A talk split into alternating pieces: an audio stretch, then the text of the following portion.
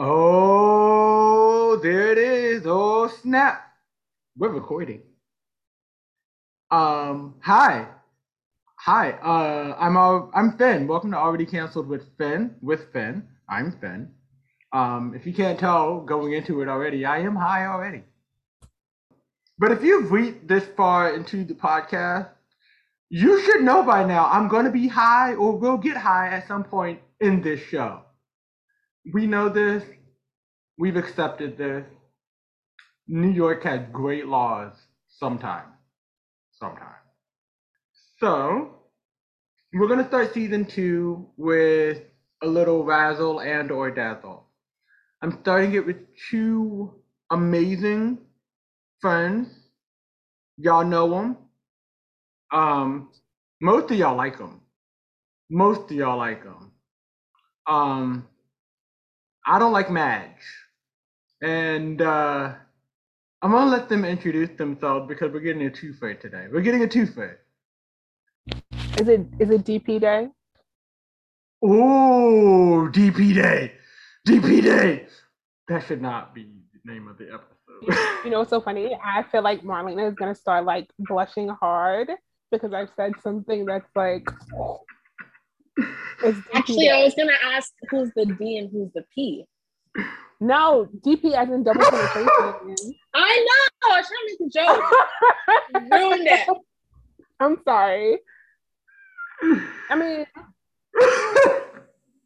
wouldn't their ears be what we're double penetrating? Ooh. this is a great question. So, have you thought about doing voiceover acting or? right, because that was really good. What? It was very like squeaky shoes. Y'all talking about me? Yeah. Yeah. Who else did we talking to? What other bitches out here making making yeah the voices with the noise, letting us know you got a good larynx, girl. How you doing? Hello, everyone. Welcome to Already Cancelled with Ben. It was very, it was very phone sex. it was very one nine hundred one nine hundred, you know, easy gal. You know, actually that was probably a phone number at some point. That was probably a phone number at some point. Probably like flashed in the middle of a Golden Girls rerun commercial break. Mm-hmm. You know? Ooh, double P, D O U B L E P. That could be a number. P double P. Hmm. Also, hi, yes, your name is Seppa and your name is Madge. Hi everyone, it's Sarah with the sauce. Um, I'm happy to be here. Um, it's a Sunday, so I'm with the shit. Uh, I just want to say, uh, Nisa Jason asked me to say this on the podcast. Um, Oh gosh. She said to remind y'all that broccoli and cheese is not a it's not a meal. Uh, the only way broccoli and cheese is a meal is if it's broccoli and cheddar soup. And if you're eating broccoli and cheese, you were not raised right. That's all she asked me to say. And I figured I'd say it in the beginning so I can hear her. I can play it, let her hear me say it. And then she's done. Turn it off. Turn it. I mean, if she made it to this far in the in, in the episode, you, there's no there's no I mean there's no hope. But you are but this is the person you're helping to raise, so we already know what the deal is. One hundred percent. I um she referred to me as her parent the other day and I was like, oh like and I gotta learn how to stop doing that because I know she's not like she subconsciously does it because she's like, Oh, I gotta ask my parents.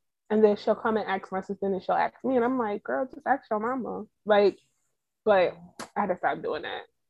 I be making that child feel bad sometimes. I mean, y'all got the same face.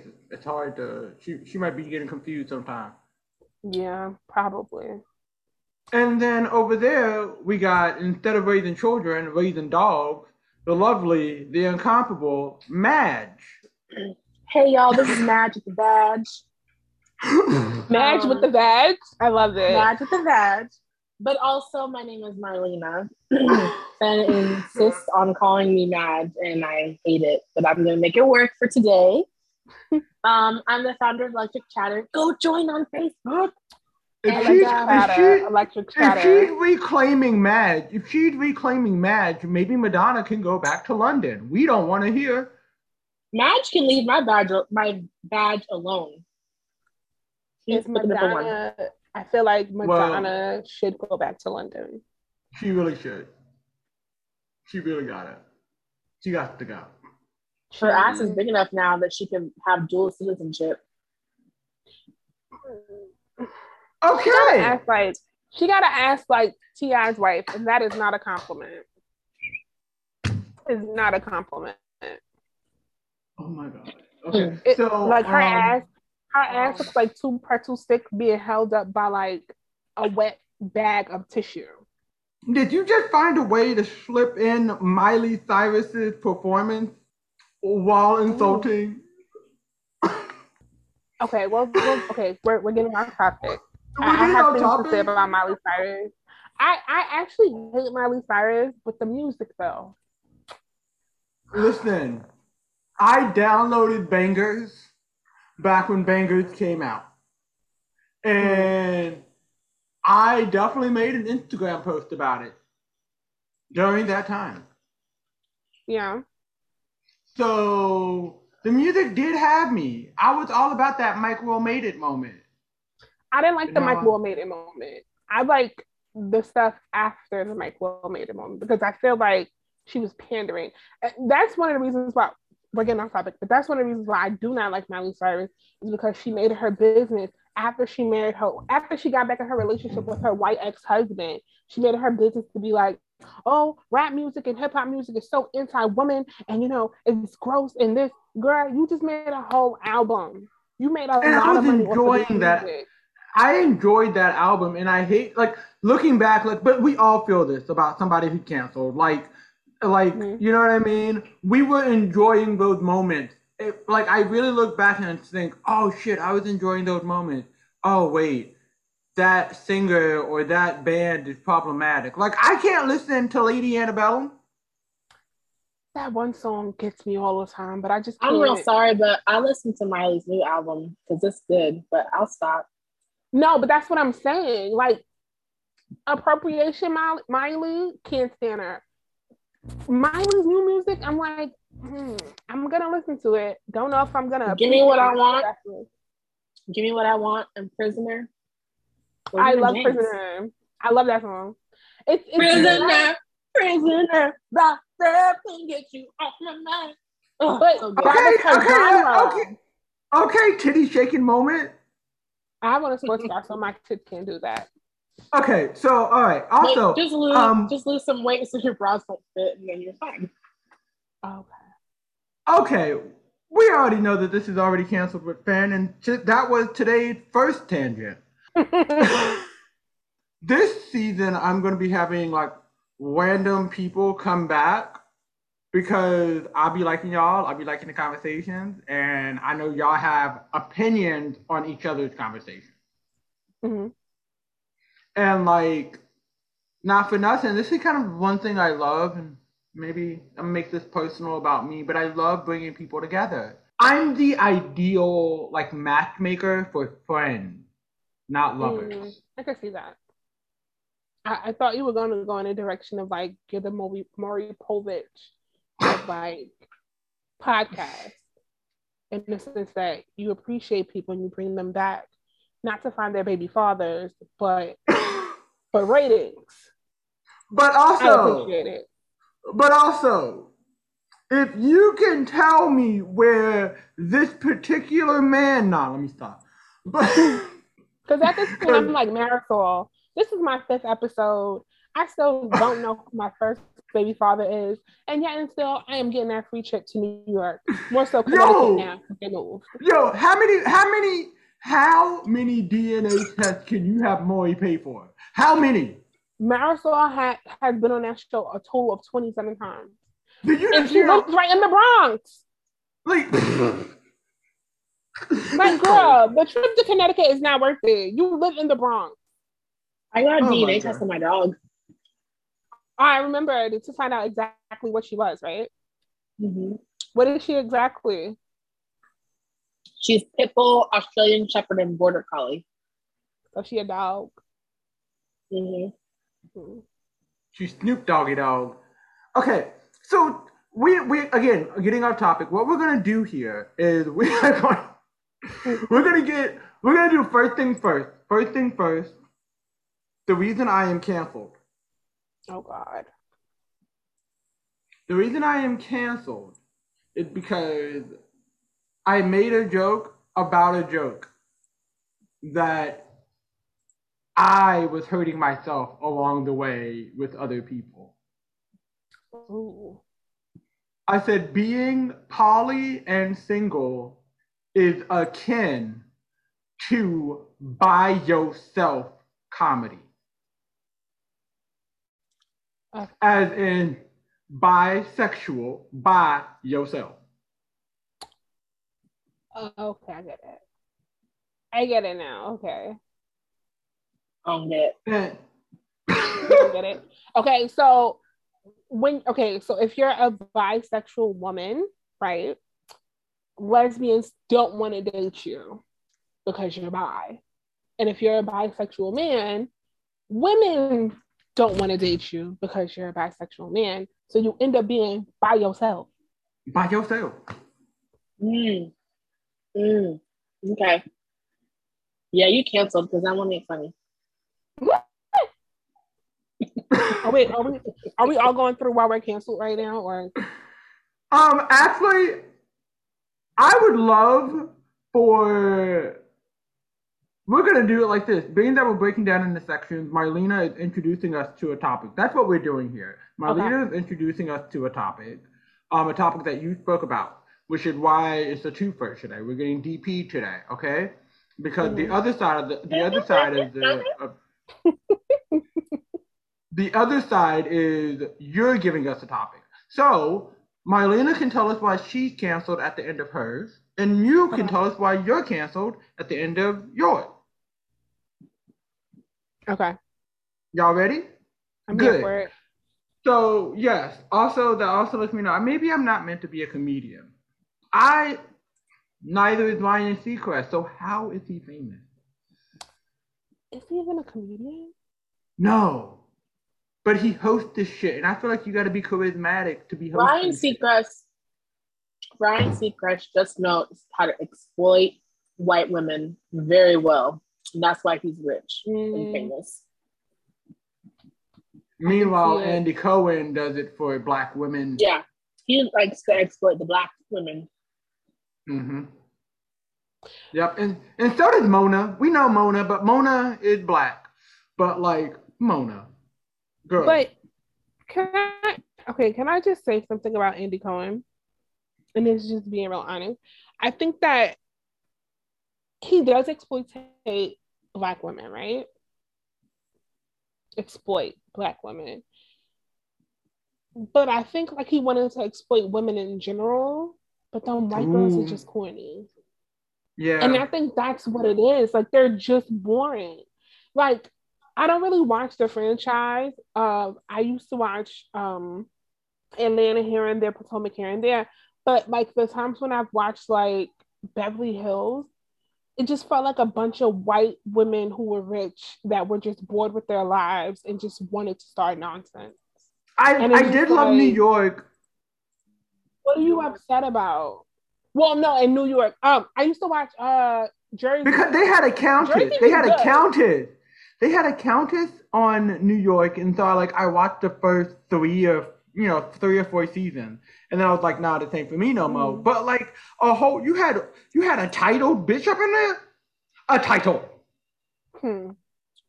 Let the lady that got because I think that's how I, I got introduced to the franchise with uh with Teresa Giudice and them. I think that's how I started watching it. But um, yeah, I just feel like outside of Jersey, because I did watch Jersey, outside of Jersey, Atlanta, and maybe Potomac, which I've seen like episode here and there, I think that he really does a horrible job at picking uh casting, like at casting in general. Like I think all the bitches in, in Beverly Hills just drink and get upset with each other about drinking too much and getting upset with each other. And it's just very like why are we watching this? Why are we doing this? Well, But, Salt Lake know. I could be City. Salt Lake City, Marlena, did you see the? Did you see when she um? Did you see the when they when they were getting ready to go to bail? I gotta catch up, but I I I'm okay with spoilers. Okay, because like they already like their bitches, the they saw the, the SWAT team come when they were getting ready to all drive off for the vacation. So homegirl is Jen Shah. I just I don't know. I don't know. This is gonna be interesting. Also, why are we talking about the Real Housewives? I don't know. We haven't seen each other. I guess I'll catch up today so I can watch tonight. Oh my gosh. Oh my gosh. It's gonna That's- be. It's, It's also on that's also on Sling. Okay, we don't need to be. We're, we're not. We're we're not paid to advertise any of this. I feel like we should say that. We haven't been paid to If you- advertise if not you- shit. If you enjoyed that conversation about Real Housewives, consider joining our Facebook group Electric Chatter. Thank you. Become a chatterhead. Oh, Electrolyte. I fucking hate that name. Oh, Oh electrolyte. I, I thought Mhm. chatterhead was cuter. Chatterhead's a cute. You said what? Chatterbox. Chatterbox. Chatter- Chatterhead. Chatter- Like a Chatterhole. vagina. Chatterboxes. No, chatterboxes. Like the big pink box that you see in RuPaul. Mhm. Mhm. They look once they open them boxes and them names come out, they be chattering about shit. It starts some tea, starts some drama. Big pink box. He had already canceled with Finn. We would just like you guys to know that Finn is already high. So we will have to pull this in because we done got to- off topic like nine times. Okay, so Okay. we're gonna start with Sepra, Sepra Marlena. is now the host. Sepra is now, now the host the with the host. most. The hostess with the mostest and the hostess with the leastest. You have to be both. Okay, you gotta be the both. hostess with the mostest and the hostess with the osteoporosis. Ew. I applaud this. I applaud this. Okay. So lead us into lead okay. us into Mylena's takeover. Okay, so we both had to listen to each other's episodes. I apologize in advance for you having to do that. Uh, what what uh what topic did I cover that you wanted to like have a bigger conversation about? Because Well, yeah, so y'all touched on white gays, G A Y S. I love how you had to spell it out for us because you had some questions. gays or white gays. anyway, go ahead. Okay. So I wanted to talk about it because I always hear people talk about how problematic white gays are, but Mhm. also like they also talk about how much work has been done to like get rights. And it's very confusing to me. So I was hoping we could have a conversation about like why they're problematic. And like, cause you guys, I forget what it was that you said about them. Um, What so was it? is it the white uh white gays forget that they are white until they need to be white or something to that effect Is it because like let's be real, we can go into the we can go into the racism, we can go into the microaggressions, we can Mhm. go into the pop culture aspect of it. I guess I'm thinking about like appropriation or like stealing black culture to benefit themselves. But then when we're trying to fight for rights for the black queer community, the white gays are like, the black queer community, what's that? Right. No, I mean there I remember we heard stories and we can always trace shit back to Marsha P. Johnson if we really want to talk about it. And I remember hearing stories about there being a bar at the corner of Christopher and I want to say 7th Ave. And I don't remember if it is Duplex or if it or if it was a bar that was there before Duplex was Mhm. or something to that effect. And like Marsha P. Johnson went in and wouldn't get served because she was black. and it's one of the things of like we saw that in an episode of Pose. We saw yeah. that or heard that from our um from our queer ancestors or you know uncles and aunts and friends and mothers and fathers. And so and we know it's true because we can go into bars that they say we're all equal in and still be the last person served. Right. You know, so and that doesn't even matter if it's a gay bar, a straight bar, wherever you are. You know what I'm saying? So it is one of those things of like the white white gays don't see how easier they have it mm-hmm. in that aspect to the point where even an iconic black woman who stood up for them was still denied service. Right. At the same time, this was not my topic to take over. okay, so here's the thing, right? Sorry, I am high and like, and I, and when I got into that, I felt the need to bring up Marsha because like she's an icon. Anyway, keep going. So here's the thing: I don't want to, um, as a straight woman, right? I don't want to step on any toes with anything that I would want to say. So I appreciate you taking the reins of the conversation and leading with that. Um, also, as a straight woman, I can only talk about what I've seen and what my friends have experienced and my family members have experienced, as opposed to firsthand, um, I don't want to say trauma, but firsthand trauma and cause and effect, right? Oof. So, in in my experience with family members and cousins and friends, um, with the white gays um, and just from things that I've seen firsthand, right? There is um, there's a due diligence to self and not a due diligence to the community. Do I personally have this right? Yes, as a white person, I have a right to go on this bar. As a white, a white straight man, I have, you know, power over this situation. However, for the community, they don't, but it's okay because I don't have to worry about that because at from jump, I'm just gonna be a white man or a white lesbian or a white trans person. Because it's hard, it's hard to say. I'm trying to like put this the best way I can. Like we can all see each other's heart after a conversation, but you're gonna right. see skin first. So walking right, into the situation. Uh-huh because what I remember, and my grandmother taught me this, you can walk out in that street and be the biggest flaming homo you are, baby, but they're gonna see you being black before they see you being gay.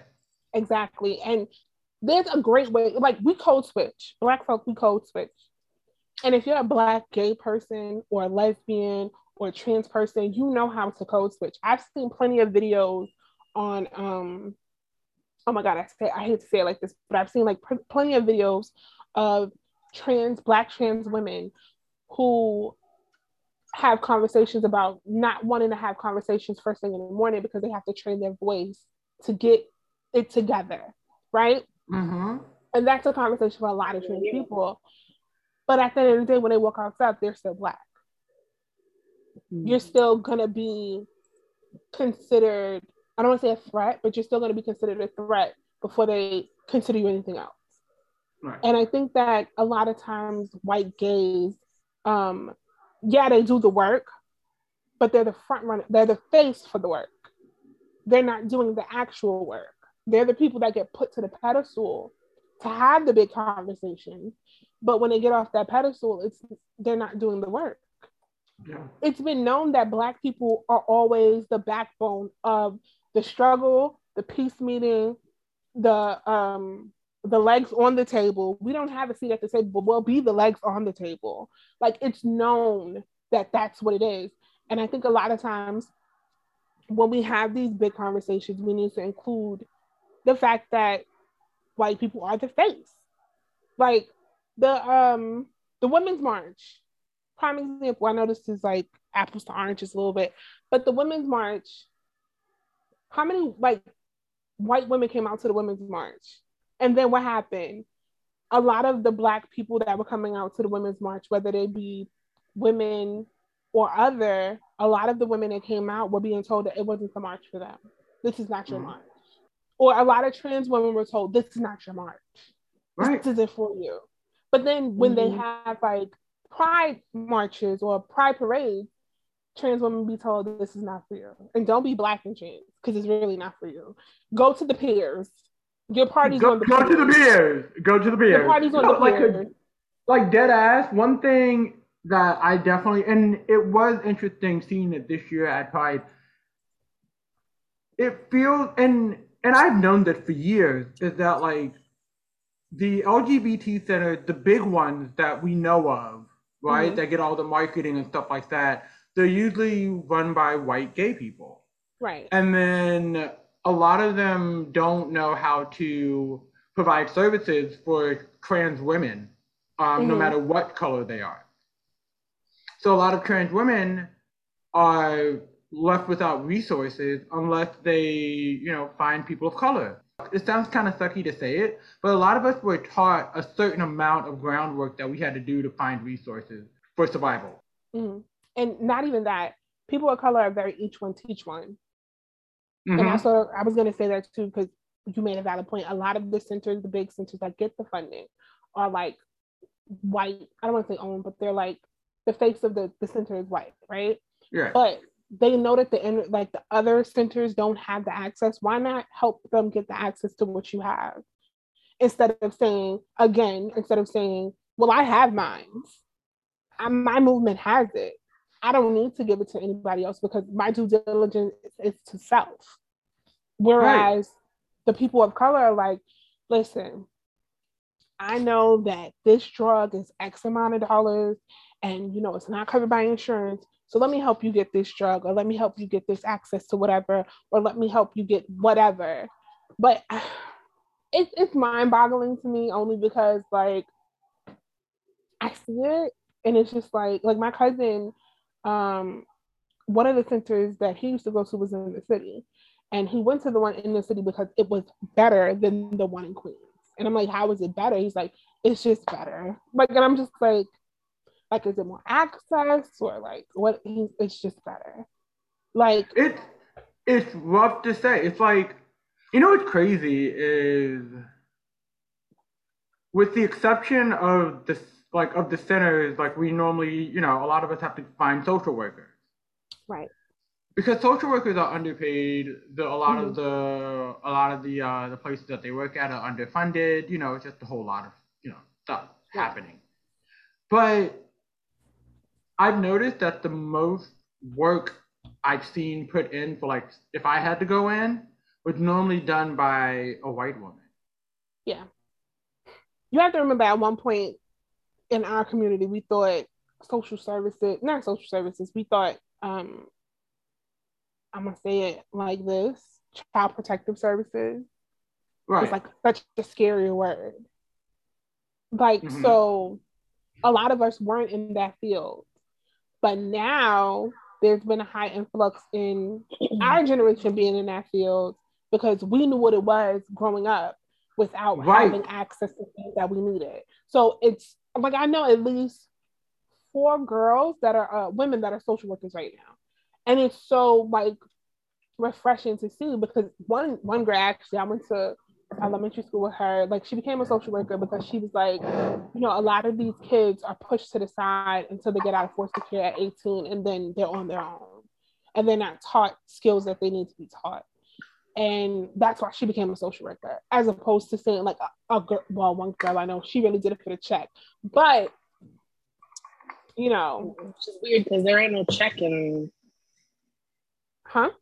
I mean, it depends on where you work, cause some places yeah. be having some good salaries, all right. Yeah. But at the same time, it's also like it's interesting because when you look at the centers versus social services, it's like a lot of the times, yes, the centers do know that there are people who are homeless. There are teenagers who have been kicked out of their home. Right. You know, they know that they exist but the issue is that and maybe it's a city thing. I don't know. Maybe mm-hmm. because like I'm blessed to see the city more. It's not blessed. I don't know. That sounds like the wrong word to say, but fortunate. Um, when we see like white gays who've been kicked out of their homes, they're usually in mm-hmm. Middle America. Right. When we see people of color being, when we see like, you know, people of color being kicked out of their homes for being queer, that's normally in the cities. Yeah. And I feel like with people of color, because we're in the cities, it's easier to find the community. You know what I mean? Like the baby gays know to go to the pier or to the church on Wednesday yeah. night.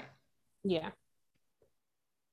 You know, and I think that that one one of the the different correlations of like the white gays in Middle America don't know that because a lot of them don't have that because mm-hmm. Middle America doesn't teach them that. So yes, I understand that you know when y'all come to the big cities, it was so yes you can express yourself and be yourself, but like at a lot of times a lot of them are still so disconnected from the actual like community that they're in where their queer people of color had created that culture. Environment yeah. And that's another thing like i hate the ones that are like i'm not racist but like then they have inherent racism towards towards sexism or just hatred or because, fetishization right based in that hatred right I um it's it's so funny. Well, it's not even funny because it's actually tragic. But um I grew up a lot of gay men. And it wasn't that that they were outright because you know, black. Um, so you know, a lot of black older black men are still like in the closet per se. Oof. But it's like one of those things, it's like what closet you in? Cause like that shit made it blast and we all know. But they won't come out and like, so like I grew up around But we that. been new, baby. But we been right. new. So I grew up in that environment. And it's like it's something we don't talk about. And you know, as loud as I am about just people being loved and loving who they love, in my family, um, it's, it's still a thing. So um, I remember when I was younger, this guy who was a family friend, and his mom found out he was gay, and I remember she kicked him out. And when she kicked him out, he came to my house. And my mom was like, Well, what happened? And he was like, Nothing. My mom just said I can't stay here anymore. And we were in high school at the time. And she said, Well, you can stay here. Like she kind of put two and two together and she's like, You can stay here. And his mom called and was like, No, he needs to be out on the streets.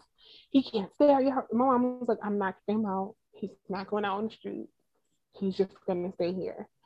And like my parents have been a work in progress when it comes to um, language and just acceptance in general. But in that moment, that was a boy that was kicked out at 17 and needed somewhere to stay. Yeah. So I think that happens a lot in our community too. Like even if they they might not agree with the lifestyle, that was quotes guys, but they might not agree with the lifestyle, but at the at the end of the day, that's a kid and that kid needs a place to stay. So I think that happens a lot in our community too. It's not even when they're young, but when they're older, I don't know, maybe not so much. But I don't know. When they're older, it, I'll be real, because I'm slowly, I'm slowly knocking on thirty. Slowly. I mean, and, I, and when I when I say slowly, I mean in about nine, ten months. Okay.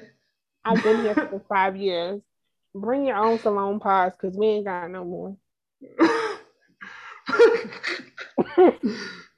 but as I'm slowly knocking on 30, I'm realizing like there's still dudes on the low in the black community in in their 20s. And we got we know we can be here's the thing, we know mentally that being queer is more accepted now, right? Right. But what happens is black folks, we still got being black. Yep. And that that's what I was gonna say next. So we've had this conversation before. I have a lot of people in my life who are men that identify as bisexual, but they're not really bi, right? When I've had conversations with them of, of saying, like, hey, why do you identify as bi when you're not bi? And they're like, because it's easier for people to understand. And I'm like, what do you mean it's easier? And they were like, you know, if I say I'm bi, my mom still thinks she has hope of getting grandkids. And I'm yep. like, but like, and that that goes to um one of my conversations I want to have with Marlena about the indoctrinated hatred. Like you're so you're force fed, you can't have these things if you're a gay man or a lesbian because it's a means of correcting the behavior.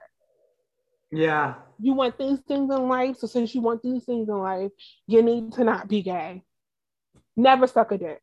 Like, and it's not true. Never, never, never suck a dick. Like, it is not true. And it's so funny to me because, like, hands to God, like, this person is as gay as the day is long. And I'm just like, why not like have you like have you ever thought about wanting to be with a woman? No. So how are you running around telling people you're bisexual? Like it's very confusing for me. Um just because I know like the kind of life they want and the kind mm-hmm. of freeness that they want. And that's what's like pigeonholing them. And it's so funny because it's not even funny, but it's interesting because again it goes back to innocence that white men are given a different kind of freedom because the minute you say as a black man you're gay you're less than like you want to be yeah. a woman what do you want to be a woman for and it's like mm, i don't be a woman. I just like dick. Like i don't understand.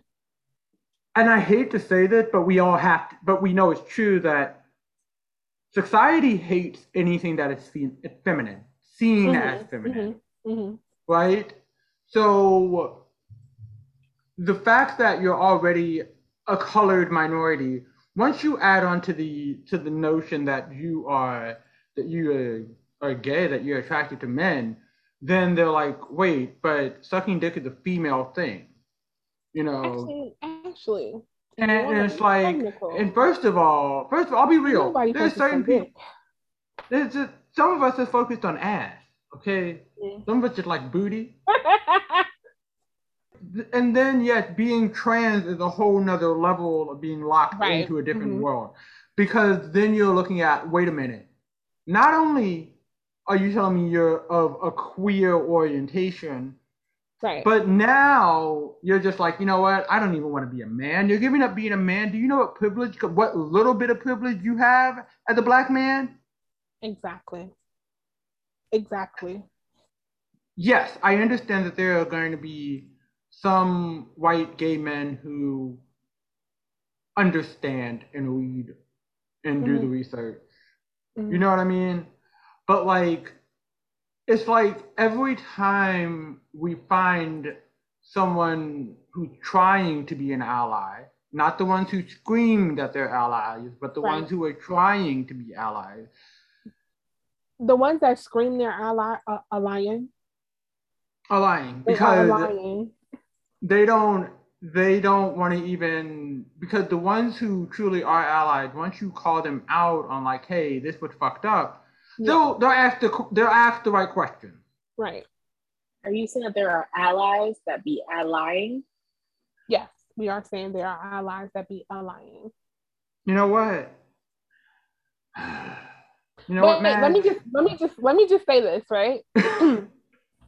I'm also I hate you. I hate you. Don't be coming up in here. Don't be coming up in here doing wordplay, you bitch. They're puns. She started it. I did start the pun. They're puns because they're fun.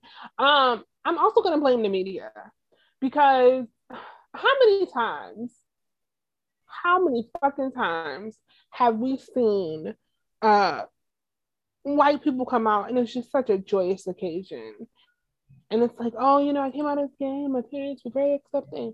And then the black guy or black girl comes out and it's like, no, burn them at the stake they need to die. Like, I'm not saying that those are not true and real situations, right?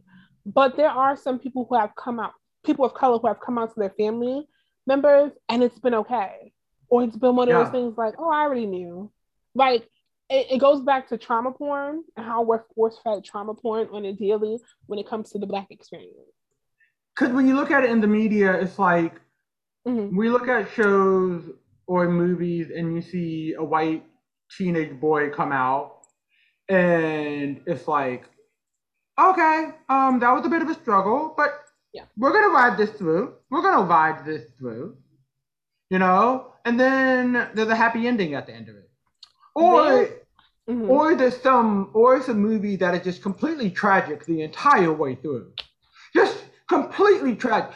Indie gay films are so confusing and concerning okay i'm just going to say this now but then when we look at things where we do have queer black kids it's like oh this whole movie is just going to be disturbing it's going to hurt you at the end. You know what I mean? You're going to feel because as black people, all we see is what you said, trauma porn about ourselves. Like, don't get me wrong, we have some great sitcoms and some funny movies, but then like, have you noticed how much of our comedy and our films are are seeped in the history of slavery? Right. So I just had to look this up actually. So the first, and this is the honest truth, the first movie that I've ever seen or documentary I've ever seen where it was um, a white child that actually came out and it was received negatively. Not saying that this experience never happens, right? But this, I'm just saying, it's the first movie I've ever seen. It's called Prayers for Bobby. It was a Lifetime movie. Oh, It was all so the gays seen that. it was it was good, but it was sad. It was so sad, and it, like It was lifetime. It was lifetime. She literally had to lose her son, and like the scene, the the um, oh my gosh, the wake scene when they were at the house having the repast. And she, the, the um, I think it was a boy or girl, I can't remember. But the camera was like, "Oh, I was your your son's best friend. We met at such and such and such. Um, he was so loved." And she took the plate and a spoon from him from them and threw it in the garbage. Like she threw all of everybody, like all of the stuff the gay people had, she threw that shit in the garbage. And it took her to lose her son and to really realize, like, all this time I spent hating my son because I didn't agree with what lifestyle he had. When in reality, there's a million and one people out here like me who just don't get it. And she started like this whole campaign thing or whatever the case may be. I've seen a million and one horror stories about the black gay experience. A million and one. The Yeah. first the first positive one, and it wasn't even all the way positive, was Master of None, the season one. Was it season one? Season two, the Thanksgiving episode. It was a Lena Waithe's story about how she came out. And her mother didn't agree with it at all, but it was very much like, I don't agree with this shit, but you're my daughter. And that was that Mhm. and she she told her story as her story happened. Like she that was it. They were in a diner. She told her mother she was a lesbian. And that was the end of the story. Her mother said she didn't understand it. She didn't agree, and she left it alone. That is the the story of so many brown and black people Yeah. that is never told because they feel like everything that happens to us is so negative. Like, no, it's not trauma. No one's You remember? Did did wait? Do you remember like the whole homo hop movement back in the day? homo hop? No. homo hop. It was like a bunch of gay artists, like who were rappers, and like Mhm. Logo was really like starting to present them. Okay, I know what you're talking about. And it was a it was a documentary about like gays and hip hop. Yeah, I saw this. Oh my god, I miss logo. I miss old school logo. old school back- Logo was wonderful. Back when RuPaul was on Logo, that's when we was we was happy. The documentaries alone. were The documentary they gave us Noah's Arc. Look, anyway, Yeah. mm. I So- remember that one time. I'm sorry for cutting you. off. I can't. I was watching Noah's Arc one time. This was still in Brooklyn, and my mother came in the room and was like, "What you watching?" And she looked. She said, "You trying to tell me something?" I said, "You're in my way." in I- my way. You know what? Honest to God, like I've gotten the "you trying to tell me so- something" story conversation a million First times. And I wasn't even trying to have a conversation with you. You came in my room when I was watching Okay. TV. I was telling her, and this was like, I'm 35 now, so I had to be like 28. I had already moved out. Like I moved out on my own for a while. And um, we've had this conversation before. Like I've never bought, with the exception of my last ex, I've never bought anybody around my family because you know my family is a big personality to deal with. And it was interesting because like they never see me with a partner, like never seen me with a boyfriend, never heard me talk about boys or anything. So um, one day I was just talking to my mom about my friend, one of my friends, and I was saying how they wanted to come out to their parents and they didn't know how, blah, blah, blah. And I was like, you know, I just feel like their parents would be very understanding. And my mom said, yeah, you know, you just got to talk to them. And then she got really quiet. And she goes, she goes, are you trying to tell me something? and I said, nah, me and Dick is best friends. And she's like, okay. And then she walked away, came back and was like, why would you say that to me? And I was like, because you asked. Could you ask, mother? homies. Me and Dick homies, girl. I lay that shit on my pillow sometimes. Like, don't ask me no goofy shit. Like, I mean, it's not goofy, but I think, I think that was the moment when she realized, like, my daughter is with the shits. Like, Exactly. she just wants everyone around her to be happy. And it's true. Like I just want everybody around me to be happy, be your best authentic self. And um me and my sister have had this conversation with my dad because if I'm gonna be perfectly honest, my dad at one point was like really homophobic. And um he was that way for his own reasons. Um so it's been a learning moment for him to like kind of like decompress his own shit and realize this is why I felt the way I felt. Reality is this is not the case. So now to see him come around with some of his conversations and the way he, you know, thinks now and how it's different and how he processes it differently, it's pretty good. So yeah. He thought I was It's always- for a while. It's always interesting because like it always felt like my brother was homophobic as fuck growing up, Mhm, right? mhm. And I remember he had just gotten out of prison. And I was I was still a teenager living at home with my with my grandparents. So he was coming home and I decided like, you know, logo was it was like the second season of um of uh Noah's Arc coming out. Mhm. So I had Noah's Arc night ready to go, and then this nigga walks in and tells me he's sharing my room, and I'm like, well, look, real fast, I ain't changing the channel. I know that's right. I know that's right. No, you can't say it like that. You have to. I mean, that was a good one, but you have to incorporate it into your everyday like conversation, and you got to put more sass on it. You gotta The put my TikTok sass on. song or the Cardi B song? Oh shit! Sorry, Marlena. it's a call and I'm response I'm in blackness. confused. I'm so sorry. Like I forgot. Okay, we'll have that conversation outside of the. We'll have that uh, up outside. But actually, Marlena, real, real, real quick, because this is the conversation that you had brought up. Um, what were your actual like initial question? Because we completely Yeah. missed that part. What was your like actual We- initial question? We done went around the block, spun it, spun it, and came back. Yeah. I just wanted to hear y'all. I just wanted to hear y'all talk about it. So Okay. I didn't have like any specific questions. I just wanted to like hear y'all go more in depth on it, which you clearly did. And then because one thing, because I will say this, because you know, like m- growing up, we had already con- we've already had the conversation of like where how I fit and didn't fit in with the black community and like Mhm. certain aspects of it as a child. And I think you know what's really crazy is like I want I do just want to say like there is a a difference now that I'm realizing that the kids are getting that we didn't get because but like that we'll get into that with the next topic. But one thing I did realize is growing up I I did have more white friends than black friends or friends of color. It made it easier for me to be queer. It made it easier for me to be queer because they were able to be queer. And whereas with the black kids around, like I saw a lot of them, they weren't able to be queer because a lot of them went into like hardcore Christian churches. Okay. That makes sense? Yeah. Um, I was also gonna to so okay.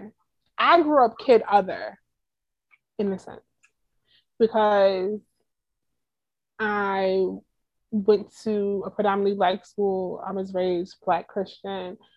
I was just into a million different things that my friends weren't into. A million and one things. And because of that, I was deemed kid other. So I didn't have that alt group to hang out with. And I think that's why I gravitated so much to gay kids or kids on that identified as queer. You know what I mean? Because it was like, I, and I don't mean to say like this, but like society both consider us different because we're black and we're different. So let's be mm-hmm. black and different together. Like you know what I mean?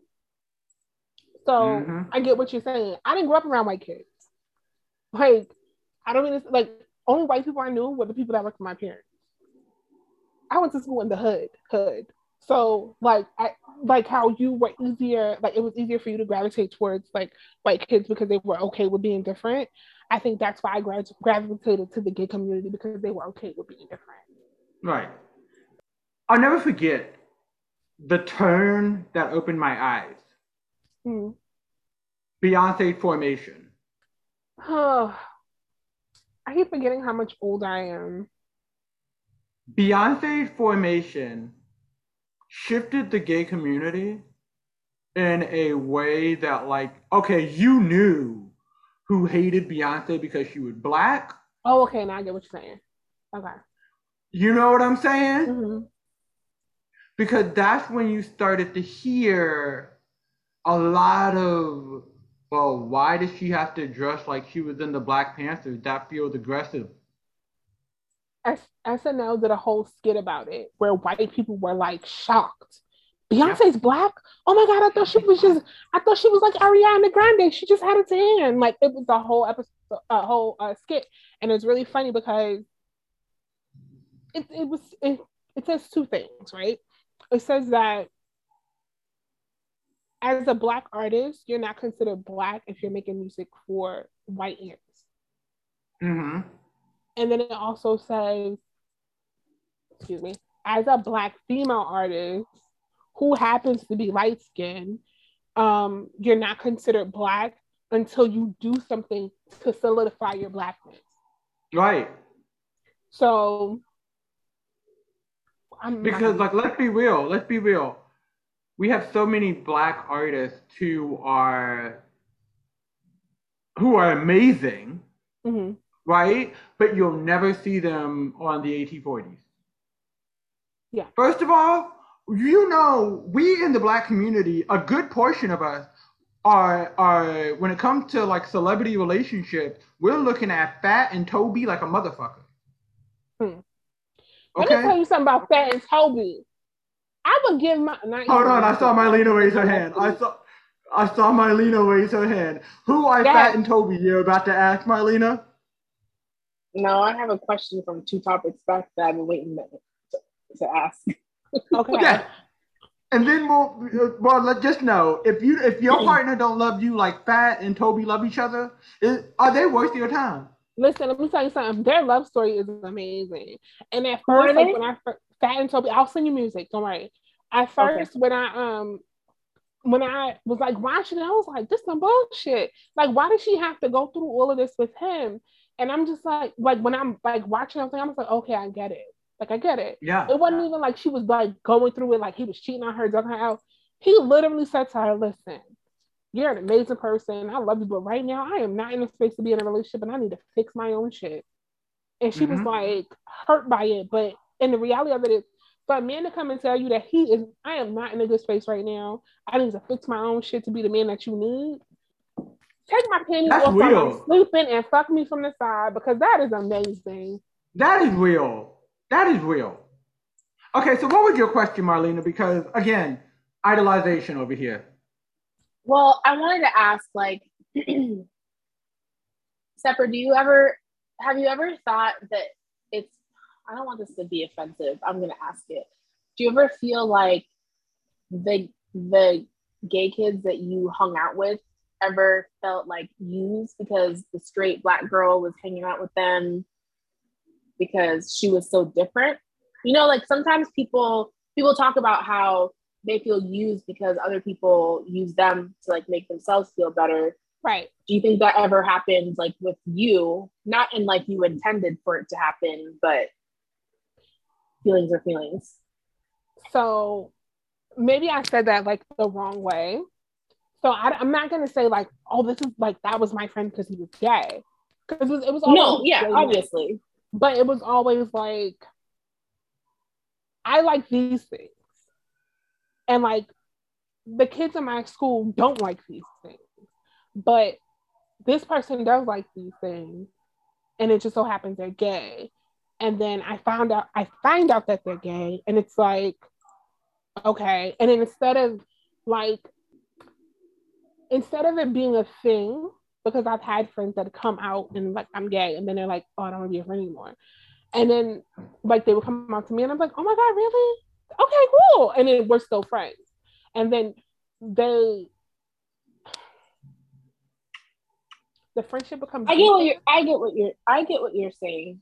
I just. I just thought I'd ask the question because that does happen. So like. Yeah it that your experience kind of opens the door to have a conversation of like what the difference is between having a being different and having a connection with a group of people that are different from you and being different and having a connection with a group of people and using them for like inspiration like accessory. And, yeah. Yeah. Like i've never used like my gay friend as an accessory. It has always been like a thing like I'll give you a prime example. Like in my adult life, right? Like coincidentally, I made a friend. And that's another another day. But coincidentally, I made a friend. And you making friends? You making friends? That's weird. It's, a long, it's a long story, but coincidentally, me and this person became friends, and we were like really good friends. And then they started calling me their best friend, and I'm like, okay, whatever, I don't care.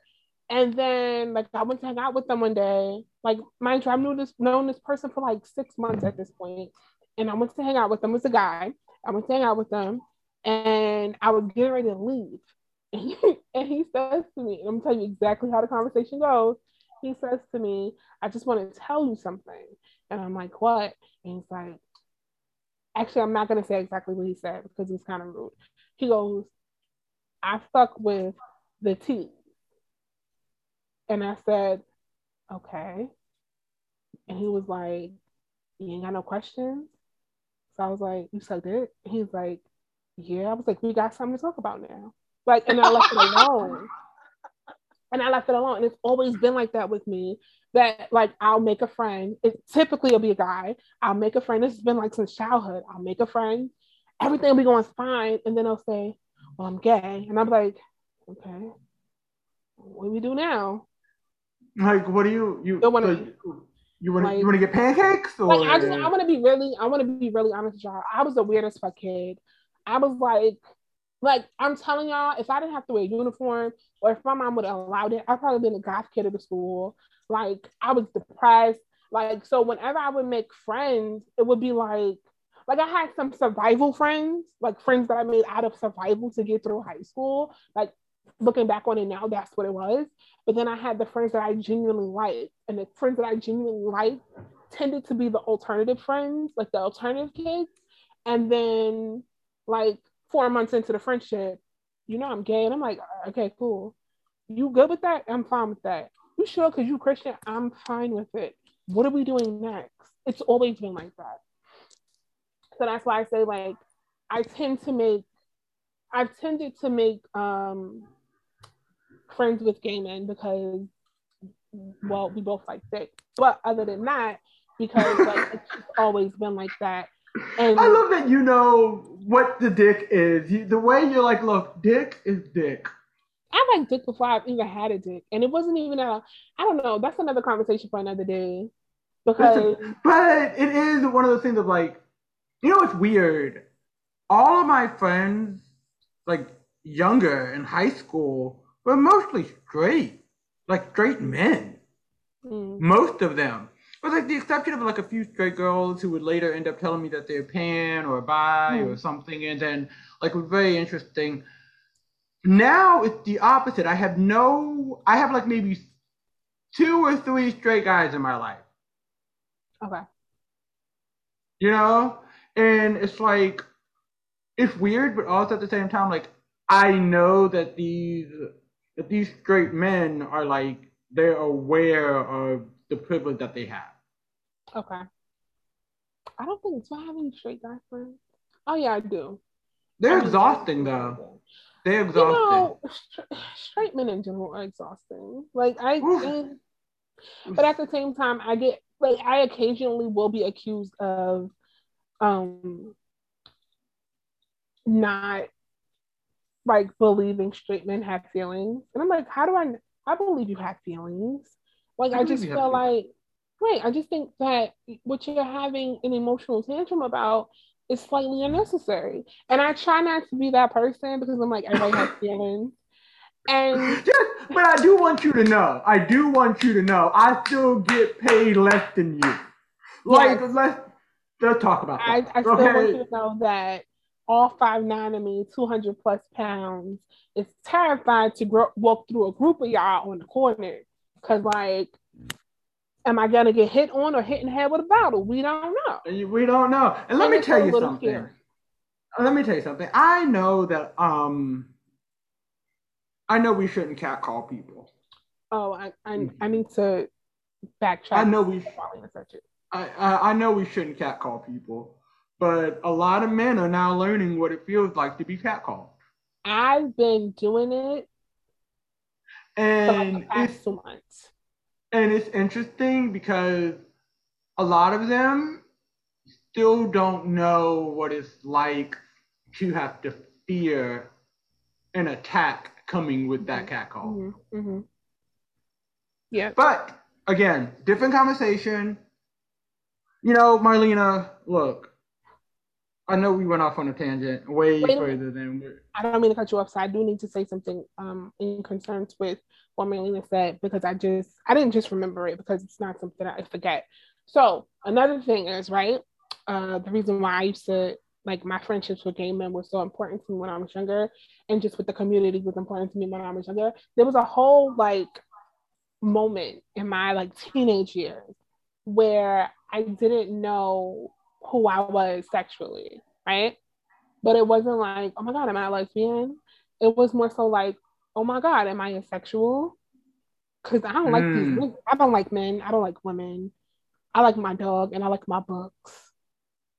Like, what am I supposed to do? Like, I kissed the boy and I was like, what happens now? Like, was, I, I never, like, it wasn't, it was nothing. What, what I do with you? What do I do with you? I, like I kissed I kissed the boy and I was like I feel nothing.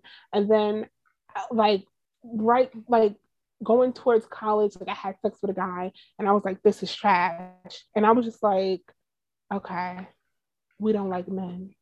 I don't think we like men. And then I'm like wait a minute. Does that mean we like "Bleh, I don't like women either. Okay cool. What what does this mean and it was just like I had like this really big moment of saying like maybe I am asexual. Maybe it's just that because you know some people just asexual and they just don't like it. And I'm just like, all right, well, this is what it is. And then I realized it wasn't that I was so much asexual, it's just that I was fucking depressed. And because I was so depressed, um, I lost interest. Like I would literally lose interest in life. And then because I was losing interest in life and trying to figure out life at the same time, like nothing was working. So I think having that like inner like thing and being around people who were very much sure of who they were. They knew who they were, they stood on who they were. Um, even as teenagers, they knew who they were. It it was something for me to like gravitate to in a sense of like this person has it like me 14 this person has their shit together like we 14 Child. nobody has their shit together like But you know what? But you know what that says? You know what that says about you? Because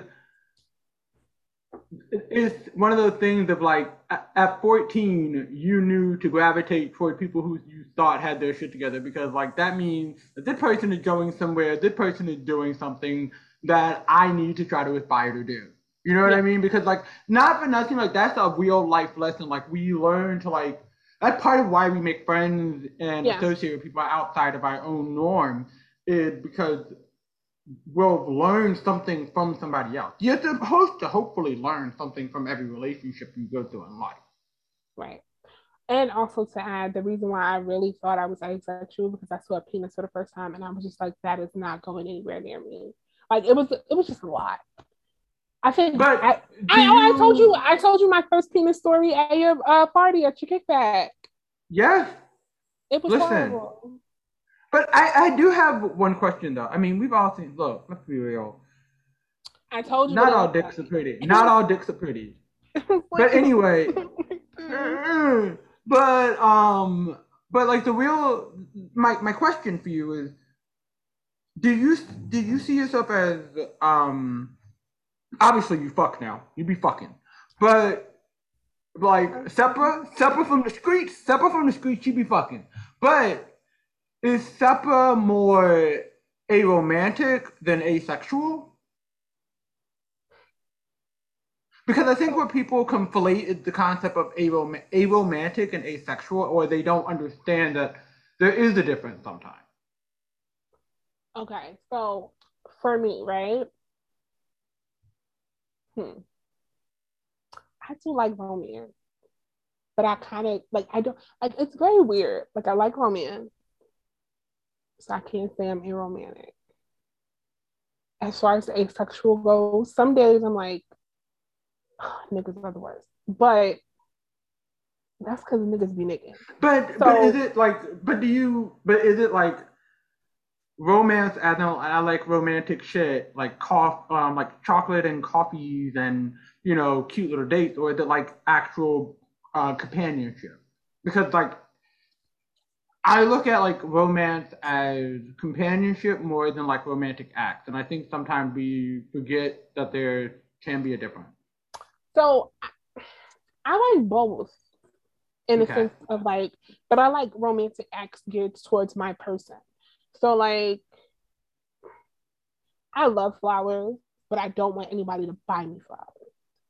I don't want nothing dying in my house. What are you saying? So, Our relationship gonna die? What kind of fucking shit is this? We gonna we gonna break up the minute the last flower did? So the reason I don't like people buying me flowers, is they remind me of my grandmother. So I always Aww. like to like whenever I want to remember my grandmother, I will go and buy myself flowers. Right. But also to me, romantic like being romantic to me too is calling me and cutting my ass on the phone. Or like talking like shit talking. That's romantic right. to me. I'm so, like because I only asked because like when you said asexual, I was like, well, maybe there's a romantic in there because like mm. you know what I mean? Because there's always I don't know, I feel like one thing that a lot of us don't really see sometimes is the concept of somebody can lose interest in sex because we're thought that it needs to be tied to something. Right. So okay. Thank you for bringing that up because when I had sex for the first time, I purposely wanted it to be tied to nothing. My mm. only purpose of having sex for that first time was to see if I liked it. It had nothing to do with the person. It had nothing to do with the experience. Like I just want to see if I like this, and I hated it. And then I was like, I hate this shit. We really don't like these niggas. Like it was one of those and guess so, what? And guess what? Now we love it, but we still don't like these niggas. We don't, and it's it's so crazy because like which is another conversation for another day because we're really getting off the topic. I didn't start enjoying sex until I was like in my mid twenties. Yeah. And I'm not saying I've had like like a lot of sex, um, but I didn't really start enjoying it until like I can't say who, but that's when I started enjoying it. And I was like, oh. Okay, okay, okay, Miss Thing. Can't say who. Wait, but who? But but Marlena, when did you start enjoying sex? Oh, she's thinking on it. she's thinking on it. You know, I I'm never sexually satisfied. Like when I get done having sex, I just I'm like, I want to have more sex. But is it good though?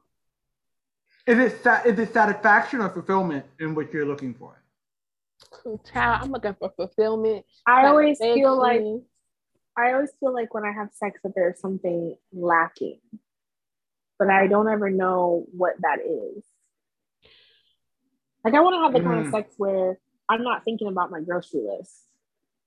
Oh, Mm. okay. Child, And I've never had I've never had that. child. Oh, um, you know what? I've been off camera, off camera, you and I would have a conversation about resources and references, and um, you know, the, you know, the first time that too many adults discuss sexual satisfaction with their partners is Mhm. often the first time that they've ever considered sexual satisfaction. right. And you know, we should all have better conversations about this and not be afraid. Wait, can I? In Can I order, say in, in order Yeah. for us to do this, I'm finishing this PSA. In order for us to all be sexually satisfied, visit sayteen.org. Fuck you and your fucking secret life of the American teenager. okay, can I? That Can was I a very important PSA. So, but like real shit is at the end of the day, you we all need to be having better sex. We all need to be having better Very sex. true.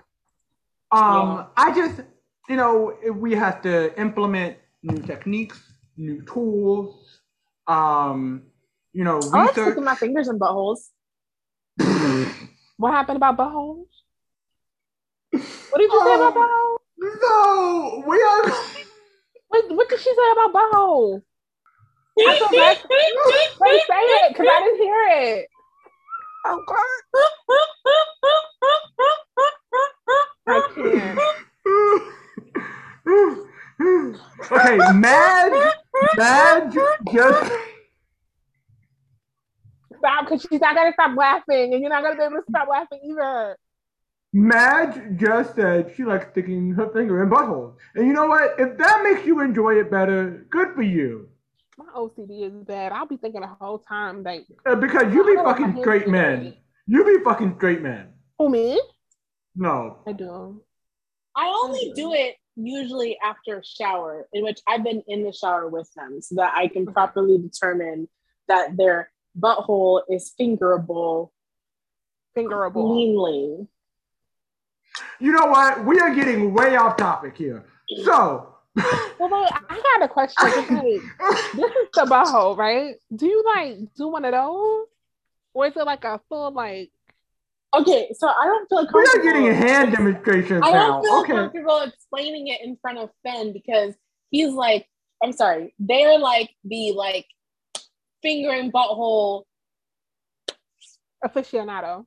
And what if I do it wrong? And I'm not Finn is like, confirming nor denying anything. Just make sure Okay. you I always don't. have a. I don't want to be just judged. make sure.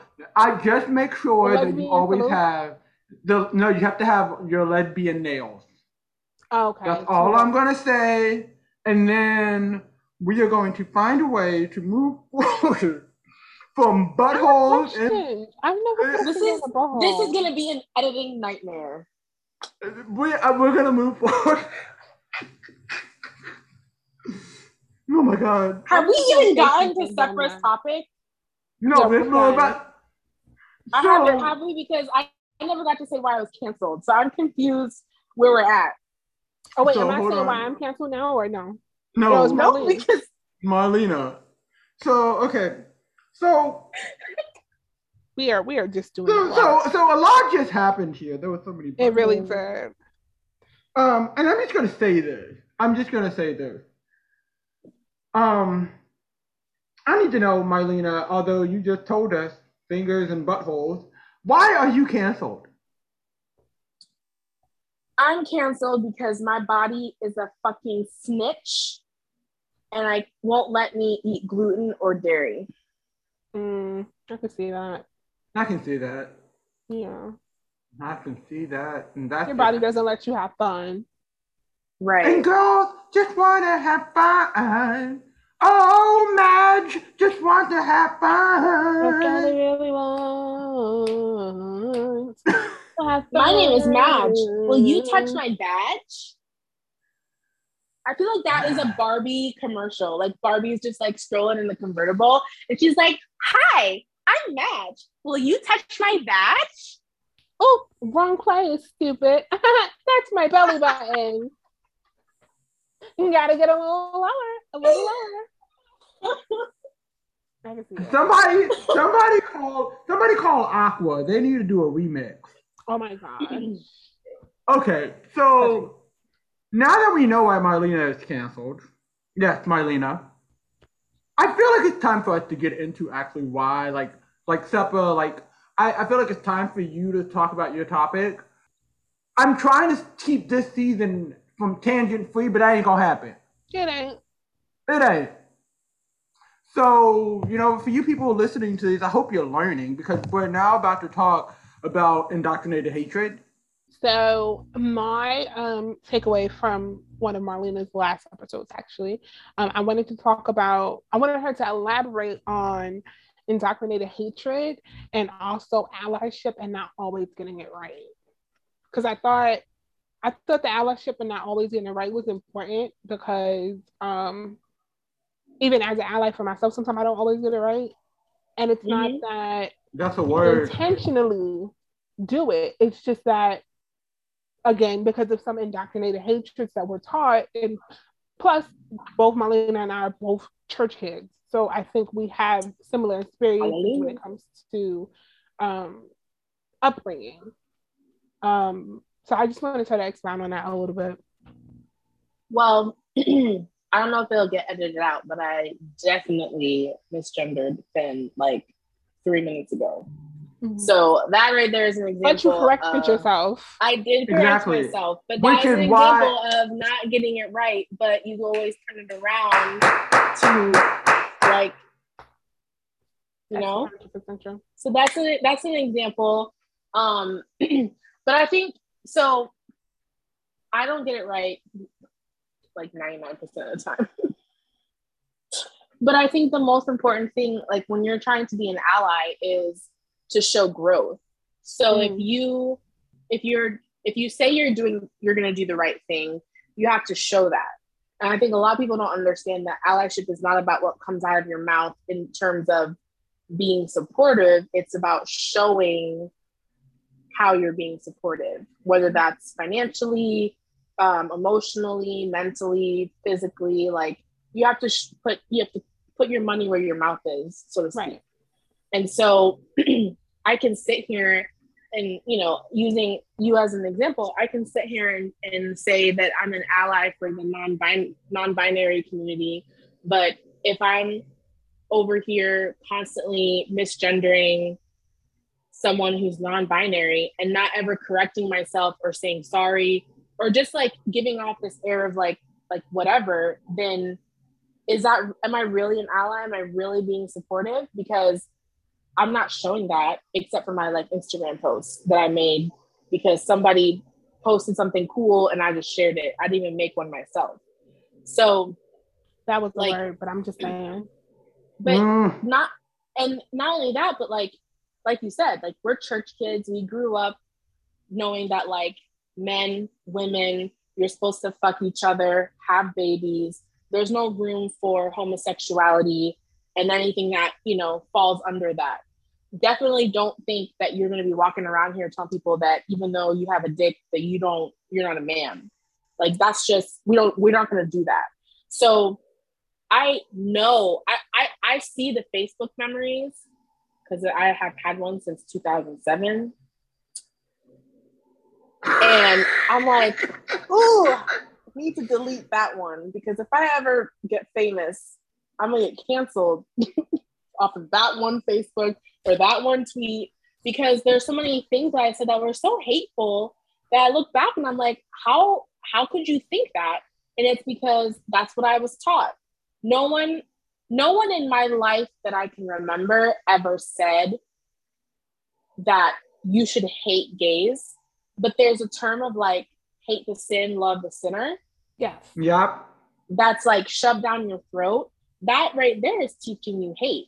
But in the I, you think that it's teaching you to continue to love someone, but those that that that sentence was only ever used in the context of homosexuality when right. I was growing up.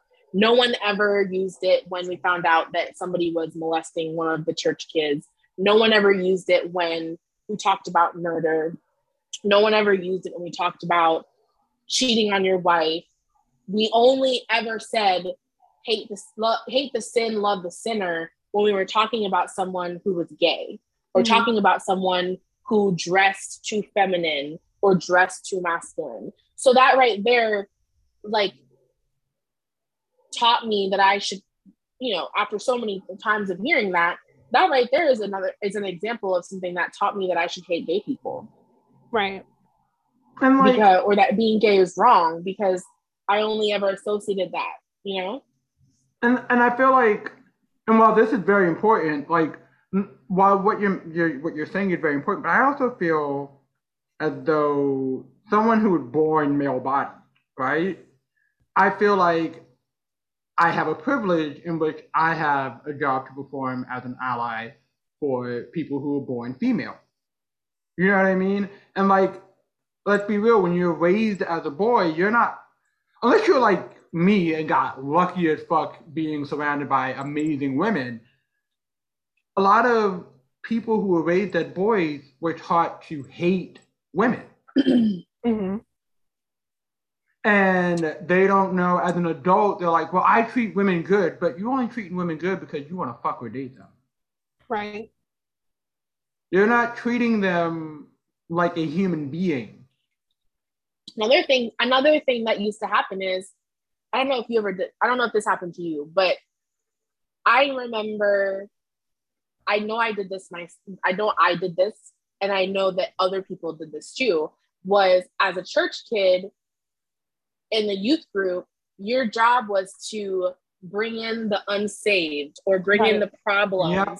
bring mm-hmm. them to youth group because it's a safe space for them to be themselves but also allows us to convert them to Christianity right. so then you have a group of people that we're taught to hate gay people but then we're also befriending them so that we can bring them to youth group and then save them from their sin. So you know, I feel like Mandy Moore was in a movie about this. I think it was called. Mandy, Mandy Moore. I think I watched it. I think I watched it like five thousand times. That's a good movie. Macaulay Culkin alone in that movie, so great. Anyway, I might interject. I used to be a youth group leader, and um, for me, I've always been sort of protective of my friends. Um, I'm still that way because I know my family is a lot. I'm protective of my friends, especially like my gay friends. So I knew who to bring to church. So I would say, okay, I'm gonna invite this person, but not that person because I don't, I don't want them to ever feel uncomfortable in my church. Mm-hmm. Whereas, um, the kid I was telling y'all about earlier that was kicked out, and my mom was like, no, he can stay here. He was a family friend. So when he started coming to our church, and it was like obvious, um, because he's well, he stayed at my house all the time, but it was obvious. I never forget one time, um, my pastor, the pastor I had, he was very down to earth, like very down to earth. And I remember my youth group advisor was like, Oh, Suffer, you should take so and so to your prom. And my pastor was like, he don't want to go to prom with her. And she's like, why not? He should take her to the prom. So then he was like, he don't want to go to prom with her. And he started laughing. That's like, what you mean he don't want to go to prom with me? He said, you know good and well that boy don't want to go with you to prom. And that was his way of saying like, girl, you know, I know you know, and we both know together. And I was like, okay. And I like you would have like any other church with any other past, I feel like it would have been a bigger issue. Um, if I could be honest, uh, part of the reason why he stopped going to our church is because two reasons. One, his sister, like something his sister did, but his mom actually tried to exercise him. Like she had a full, she had a full exorcism for him, full exorcism. So during his exorcism, like they caught him after school, he came home and he was like, After was- school, that poor child. after school. He said they basically was telling the, the spirit of um, perversion and the demonic spirit of gayness to get out of him. And I'll never forget, we were like, So what did you do? He said, I gave them the show they were looking for. That's another conversation for another day. But he gave them the show they were looking for. Oh my god. Oh my god! It was hilarious. Like, I'll tell y'all off camera, but it was hilarious. But also that goes to show like he still felt like you were somebody he could trust to talk to Yeah. about like pretending to be into it, which is another form of allyship because like a lot of times you just need somebody to talk to. Yeah. I've had friends going back to like talking about high school, like I have friends that knew the gay kid was gay.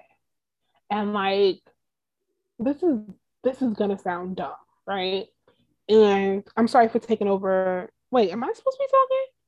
This is, Marlena, but this is your but I know- question I'm- to but- me. Oh, I'm sorry, but um, this just goes to allyship. And in a moment, like I probably shouldn't have took the bullet, but um, I took the bullet for somebody that was my friend. my gay friend in high school wrote a whole like novel about all of the boys in the class that he wanted to sleep with. And he wrote on a school computer and they found it. And it was to the point where like this guy I grew up with, like he lived across the street from my house, and he was upset, he was crying, he was like, How could you let him write this about me? And I'm just like, and I never forget, my friend came up to me and said, I need you to take the fall and said you wrote it. And I was like, I'm not, I was like, I'm not taking the fall for this. He was like, I need you to take the fall. If you don't take the fall, they're gonna beat my ass. And I ended up taking the fall for him. Like mm, Woo. on some like, I'll take the fall. Like, like I just felt like I had to protect my friend because he was going to get his ass whooped. Looking back on it, I probably shouldn't have took the fall because it was graphic. Like hella and now you out here being a whole romance novel uh, uh. It, it was worse than those romance books that Marlena read. I'm sorry. Like We just no- we just had a whole conversation about the aliens and shit she be talking about with triple dick. anyway, anyway. as you see yourself being an ally for others, are you seeing yourself being an ally for yourself more and more? Now that I mean, we are all not all of us, but I feel like a, a lot of us are so indoctrinated, which is a good word from the topic, into being there for others so much. You know, because a lot of us we're used to being the givers no matter what. That we never learn to take from ourselves. So, like when you're being an ally for other people, are you able to say, "Hey, you know, you're gonna be okay just to you"? Something that I struggle with is there are so many topics to be an ally about. Like every day, like a new one pops up. And by a new one pops up, I just mean like I'll be scrolling on Instagram and I'm like, I have to care about that too. Like that sounds Listen, mean, but like if we get what comes out one more alphabet, if we get one more fucking alphabet, I'm throwing, I'm throwing everything out the window. but I really like I'll be like, shit, like now the list is longer. And it's not that I don't care. It's just that like sometimes I feel like I can't even like if I walk out my house, I'm gonna fuck something up today.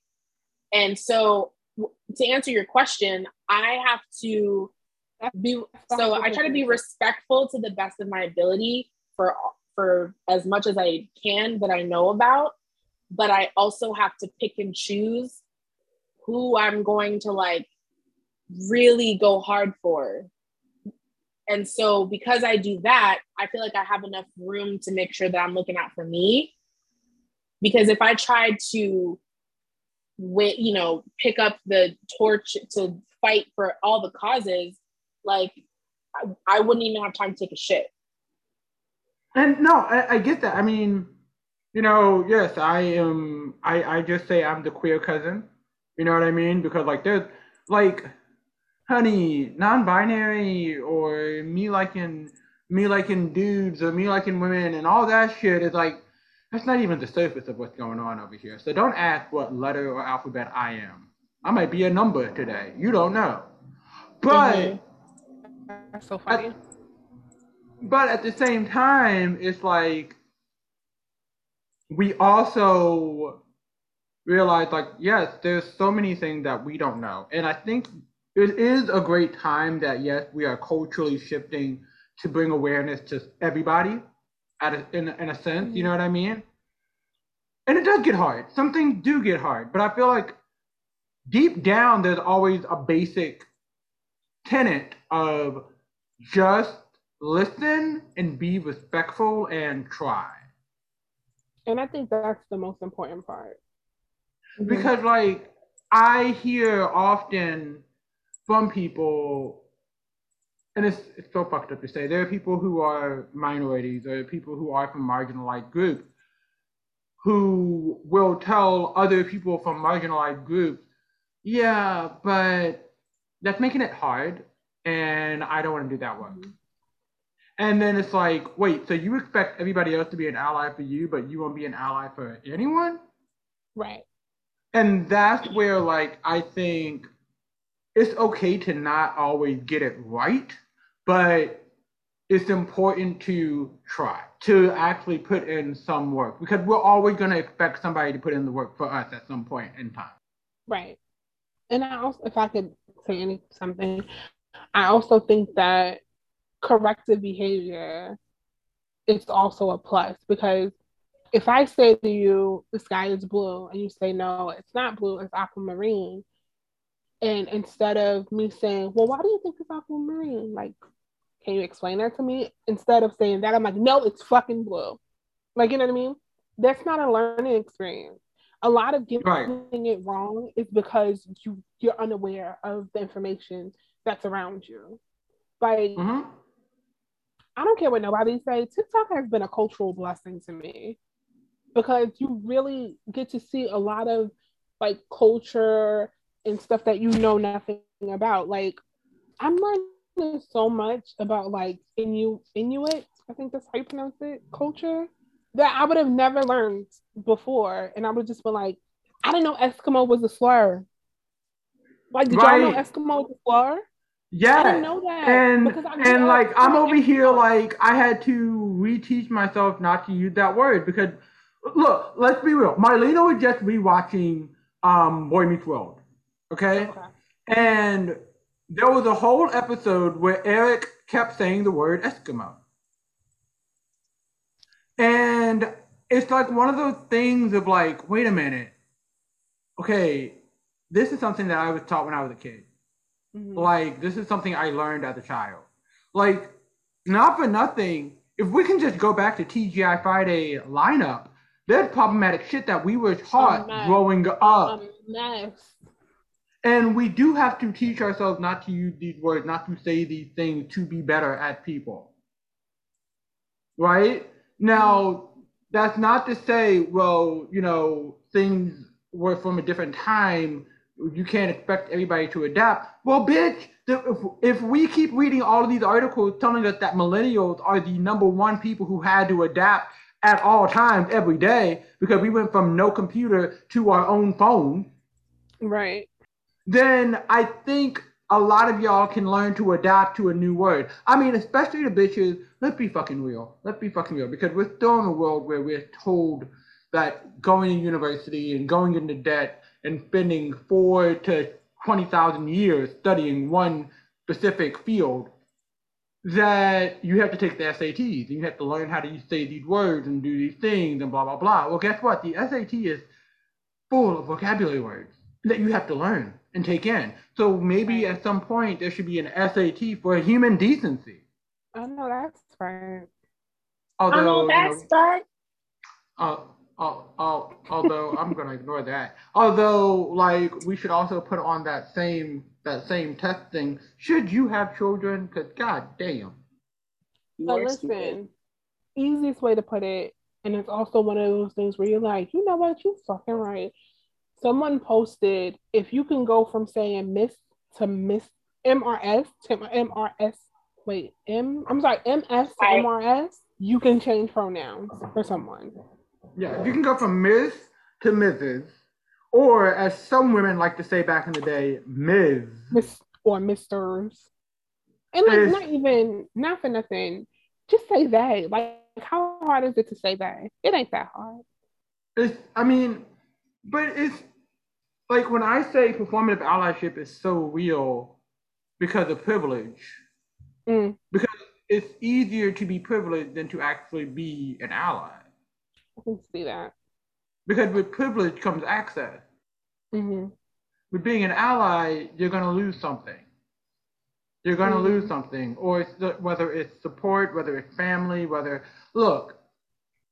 There's this girl I went to high school with, and we were friends in high school, and we are not friends now.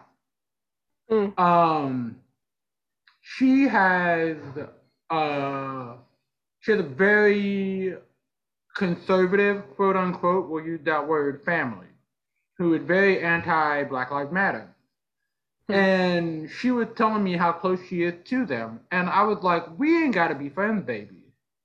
And she was like, why not? I'm like, never once have you mentioned saying to your family that they shouldn't say this word. Right.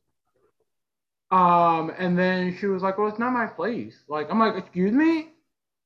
That's, first of all, excuse me? And then second of all, well, if you're that close and that cool with them, and I know they have an influence on your life and your children's lives, so you're allowing racism to be taught to your children as well?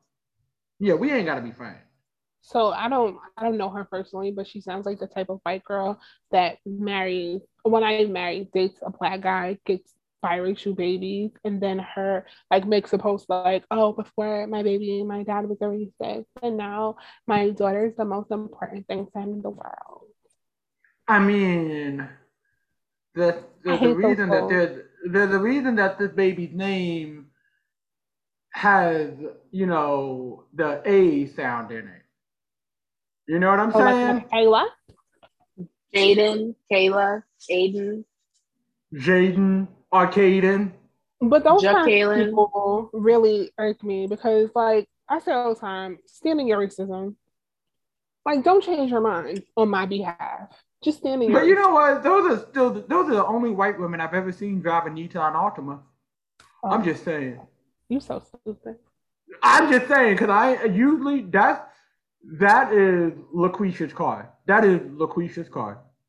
I've only I've only saw men with Altimas. Honestly, I've never saw a woman drive an Altima. Oh, it's prevalent in the South. Oh, well, Mhm. oh, yeah, I'm up north. Well, yeah, in New York, having a car is like, look, a nigga gonna buy what a nigga gonna buy. So back in the day, I think a lot of women used to buy um Lincolns, like town cars, Okay, because again, you know you, that was yeah, just you, the thing. you, New York. Yeah. like You're that's right. there's a whole different. But that is also part of allyship because like fetishization or weaponizing the skin tone of a black person in order to um or in order to piss off your parents or in order to be able to say, well, I have mixed children, I can't be racist. It's not allyship. That's fetishization. Right. You know, and there in and therein lies a major difference. Now, don't get me wrong. We all know probably one of my future husbands is probably gonna be white. We've We all know it. this. We all know this about me. Um, now I'm gonna just say this: teachable moments are only gonna be reserved for once every quarter. Mm. If I gotta teach, if I gotta teach you more than once a quarter, we ain't meant to be. But you also have to remember, you have to know yourself. You know that you wouldn't be in a relationship with a white man who isn't for the cause, down for the cause, and respectful of the cause. Because, like, I think we've had this conversation before, and I, I know for a fact I've had that conversation with like my other friends. I'm, I'm this equal opportunity pussy. Like, I don't, I don't really care. But um, my thing is right to have to explain my blackness to a white man. Listen, I'm not interested. Like, listen, listen. I was raised by a white man who explained my blackness to me. Okay, that's the energy I need. yeah, And he did it in a way that lets me know he learned from other black folks so that when a child was coming up, he could ease the conversation into that child's head. But that was his due diligence to you. Yes. Even if he had to learn things outside of his comfort zone, that was his due diligence to you. Yes. And that's why when I say if I end like like the white men that I date need to be able to understand that because it is I understand that you're not gonna know everything. Okay. Right. I am again knocking 30. So I know I don't know shit. And I know I date within my age range.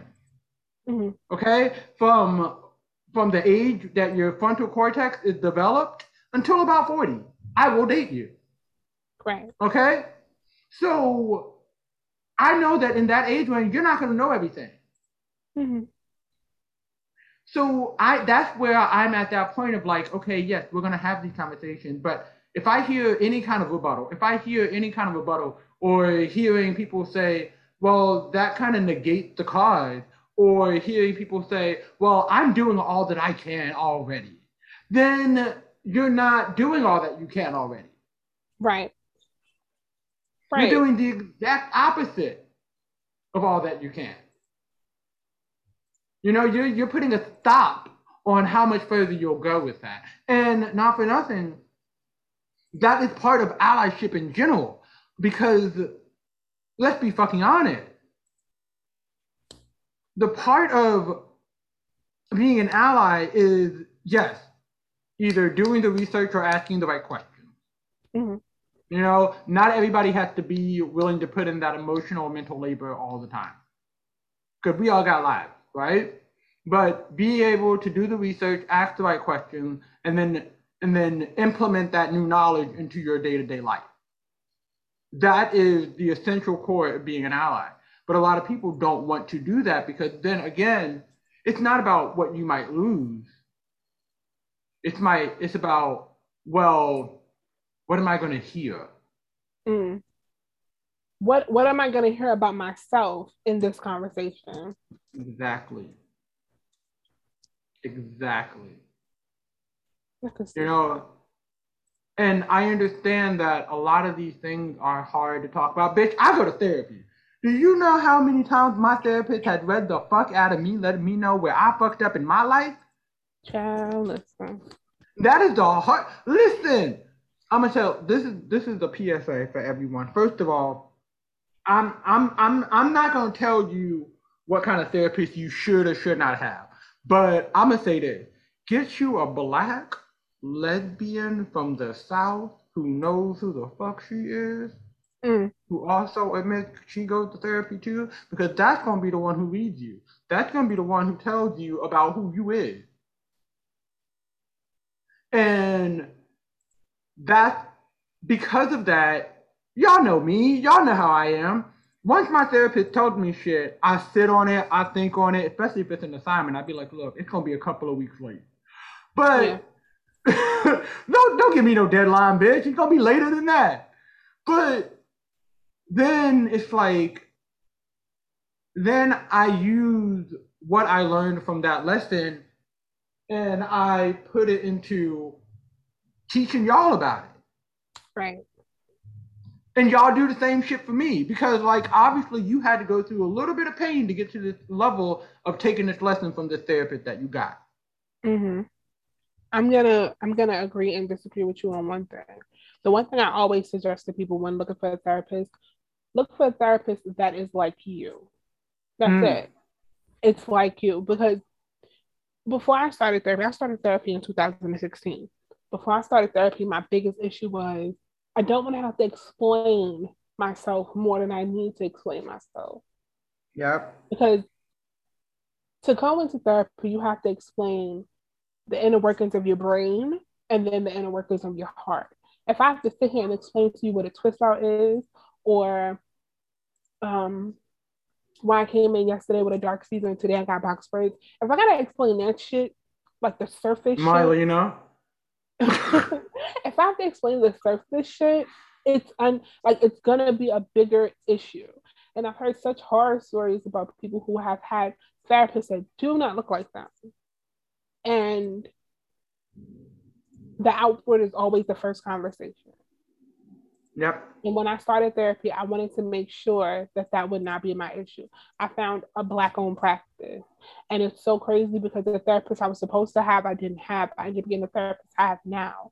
And I remember when I walked in her office the first day, I said, Oh, she looks like me. She had a fro.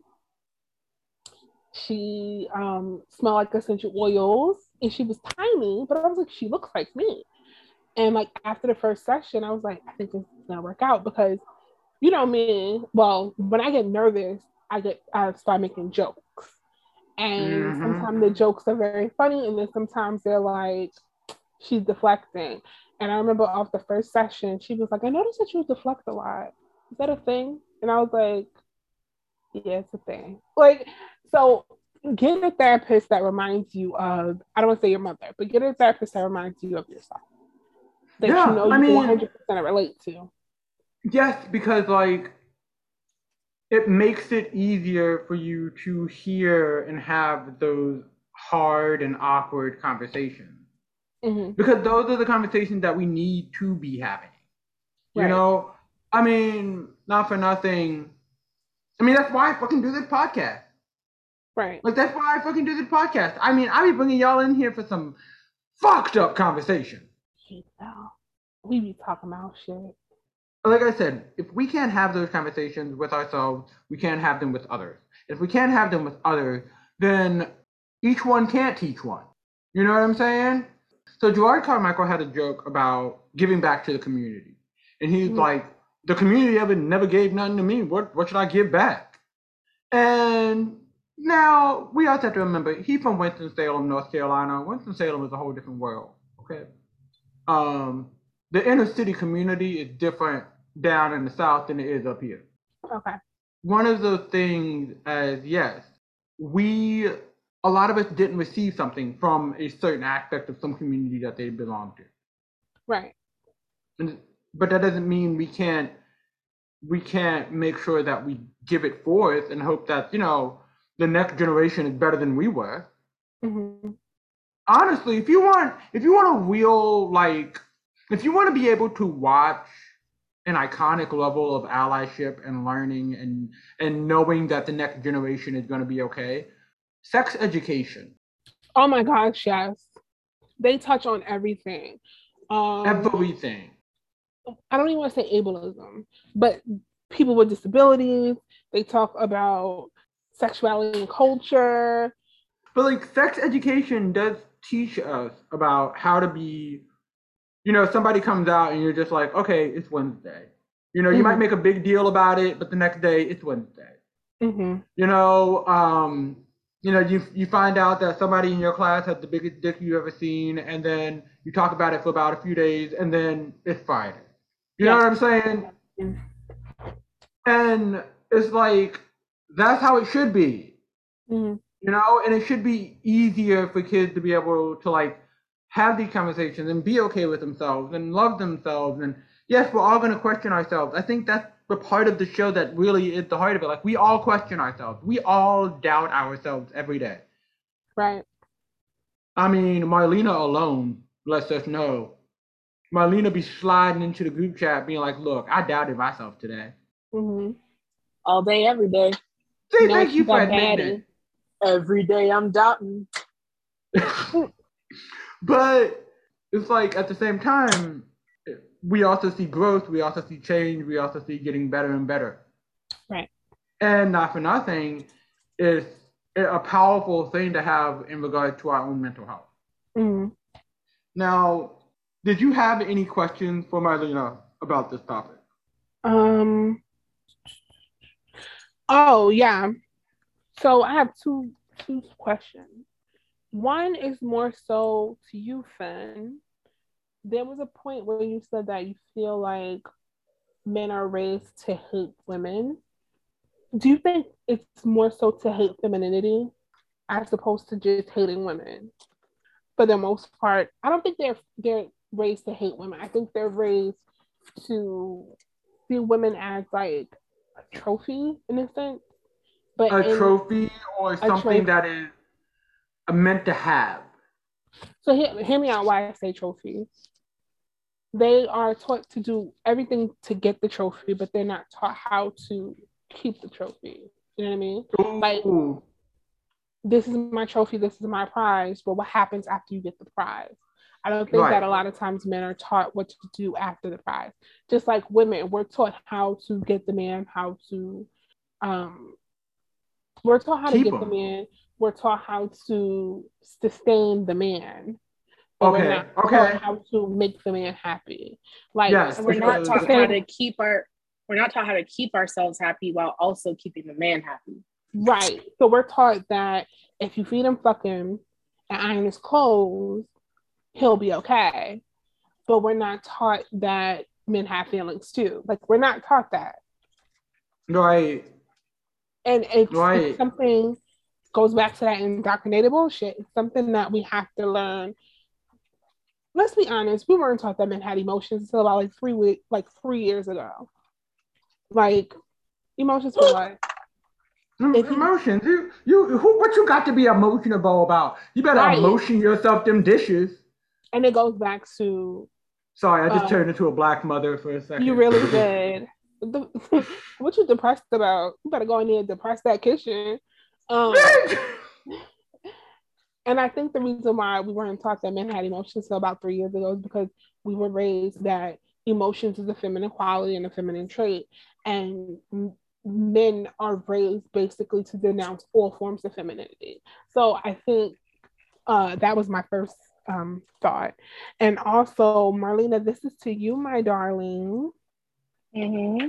do you think that your own personal relationship with allyship has helped you um, come out? If I remember correctly, you technically just came out like last year, right? Yeah. Like so do you yeah. think do you think that if you weren't having these big conversations and um, with people with different people from all walks of life, do you think that that allyship and that those close relationships are what help you come out, or do you think that it was just something that you felt it was time to do? To do? I think I felt like it was something that was time to do, but I'm not really sure. But like when I talked to my close friends and family about it, they were all like, "Oh, that's not surprising." Oh, okay. So I feel like it was more of a verbal, like external validation for something that we all knew. Okay. Yeah, that makes sense. I don't blame any any woman for for coming out, cause I too date men. So you know, the, you know the struggle. like, uh, you know what? After you've done a trial run, you can do whatever you please. Okay, like we can, I can give you a new credit card, you know, a new ID card for whichever team you kind of be on. That's so funny. I feel like I'm so proud of Marlena for having like as not only how you came out, but like Mhm. how natural you shifted the conversation. Yeah. I was um because we had a conversation about it before, but I didn't know that she was gonna do it on that big of a scale. So it was just very interesting when I was listening to the episode. I was like, oh my gosh. And I was just like, Like, okay. listen, I sat there, I sat there as it was happening, and I was just like, what am I gonna do? You know what? What We're you not knew? this. Uh, uh, we we knew, but we didn't know that you wanted others to know, or that you were Right. ready for others to know. I thought it was It's a very one of, it's one of those thing. things where like I'm not walking around being like, "Hey, I'm bisexual," Mhm. but like if it comes up in conversation, like I'm, like, But it's like, not, if you want me to buy you a bisexual jumper one day, Yeah. You know what I mean? Do a whole little cat suit number. I will totally do it. Okay. I'll watch wear here. I've seen some prideful ass like jumpsuit attire. I can I can I can try to find somebody to help me whip it up. Or or she can just go like the commercial route and just get the little pin from Target. So so Yeah. far, the only item that resembles like pride are my rainbow poop bags for Sinclair. I can't. You know what? At least your dog, when your dog takes a poop, it is full of pride. It's full of when I that. when I bought them, the proceeds did go to like a foundation. So, mm, do you know which foundation? Because the foundation could be anything. Yes, it could be a secret remember. order. It could be a, it, yes. it could be a secret order called the foundation. Okay, we never know. I just can't remember which one it was. I mean, don't get me wrong. I am a flaming giant faggot. I'll be squally scooping the pride. Squally swooping. Okay. Um, I had to say it, Marlena. I saw your eyes roll. Okay. I saw your eyes roll. I had to squally scoop my way into making your eyes roll, Madge. But I'm gonna get I'm gonna get so much shit after this. Wait, but, I just, I, I, you just start using Madge the badge? Like okay, I didn't know that's I'm okay with that. When let me just say, whenever Finn says the word that we cannot use, um, I'm just like, whatever, it's okay. Whenever I hear anybody else say, it, I'm like, are you fucking serious? Are you fucking that's what you want to do? Is that what you want to do? That what you want to do? I have this friend, and him and I, he's extremely British, and he's exhausting. And whenever he would ask me for a cigarette, he'd be like, "Oh, let me bum a fag, mate." And I'd be like, "All right, cool, whatever. Here you go." Like in my mind, ready to go, whatever. Here you go. Mm-hmm. And then one day, because of that, though, like it, it felt so easy for us to say back and forth, even just like joking with each other, right? And one day, him and I were hanging out, and then um, a few other people were around. And you know, sometimes I don't always think of like the company that I'm mixing. Mm-hmm. And this bleeding heart liberal from Williamsburg, obviously, was there. you already know where this is going. They find problem in everything, and then they're like, "This attacks me," and it's like, "Bitch, I just want ice cream. Can you just right like put it on the phone?" Like we were just having a cool ass kickback. We were just having a cool ass kickback. He said, "Yo, I'm gonna bum a fag, mate," and then I was like, "Here you go, faggot," and then and then the girl looked at us and was like, "Excuse me," yada yada yada, and I was like, "Ma'am, ma'am, ma'am, you're a straight woman. You're a straight I woman. I can say that you're you can't. I can say it. You can't. And like, yes, I understand that there are certain people who don't like that word, who are gay or queer, and it's interesting because like there are certain people who don't like the word queer. Mm-hmm. Like they refuse to say it. Yeah. And like I get it, like, but at the same time, water off a duck back for me. Like if I'm a, if I'm amongst my people, we know what we're doing. We know why we're saying it. Mm-hmm. Well, you know what I mean. The other thing too is like, who am I to tell you that you can't use a word that historically has been used as a der- der- in a derogatory way towards you. Like, right. That's if you want to, that's you. That's none of my business. It's like remember you saw that meme where it was like whenever you take a white friend to a predominantly black party and you lose him, I just don't think anybody should say it. Oh, found yeah, him. You found him. But I, I was gonna say that's just like the N word. Like a lot of people, no, nobody I know, but a lot of people will be like, oh, I don't use that word. And I'm just like, okay. And then the minute they hear me say it, they're like, but I thought you were like so well. Okay. And I'm gonna use that shit. I'm just not gonna use it in work and in white spaces. But in the comfort of my own home and amongst my people, I'm gonna say niggas gonna nig. Like niggas gonna nig, cause they really is. Niggas gonna they really they and they be out here being messy about it too. Why y'all nigging so much? Mm-hmm. Uh, y'all, I mean, I mean, I'm just saying. I, I am a person that I am a person that does not use the N word for the most part, either version. Every once in a while, but Hold up, nobody up... used the other version. I'm gonna just throw that out there. Well, nobody, the nobody. version is straight racism. like, and and like and like, I want to know which side of you is saying it, Madge. Don't say the hard R. Um, be a better ally. Mm-hmm. Uh, and you know what? Be a better ally to others and you. Mm-hmm. Therapy for Black girls also got resources for other people and Talkspace. I'm not. I'm not. I'm not. I'm. I'm not talking about Talkspace. I'm not. I'm not paying. I'm not getting paid for that. Oh, and also, um, most insurances now are covering um, sessions of treatment. So look into that. Like they cover it fully, six sessions, and then after the six sessions, you have to pay. So look into that, everybody with health insurance. I mean, I hate that we have to live in a world where health insurance is a big fucking deal, but you know, America, she beautiful, land of the free, and and home of the brave. Because you gotta be brave as fuck living in this damn country. Anyway, America is. I know that's right. I've ever lived in. Anyway, no, Marlena, um, I can't. It's it's not you. Okay, we'll have this conversation later. I'm just gonna say why I'm canceled, and we'll get back. I'm glad you know where you are supposed right. to be at. the reason why I'm canceled is because I made a big, and truthfully, this goes back to allyship, right? So I I did this thing this week, and then after I said it, I felt instantly guilty. And to some, it might not seem like a big deal, but I'll explain it, and you guys tell me if it's a big deal. So I was in Corning Corningware this week because they have like this big blowout sale.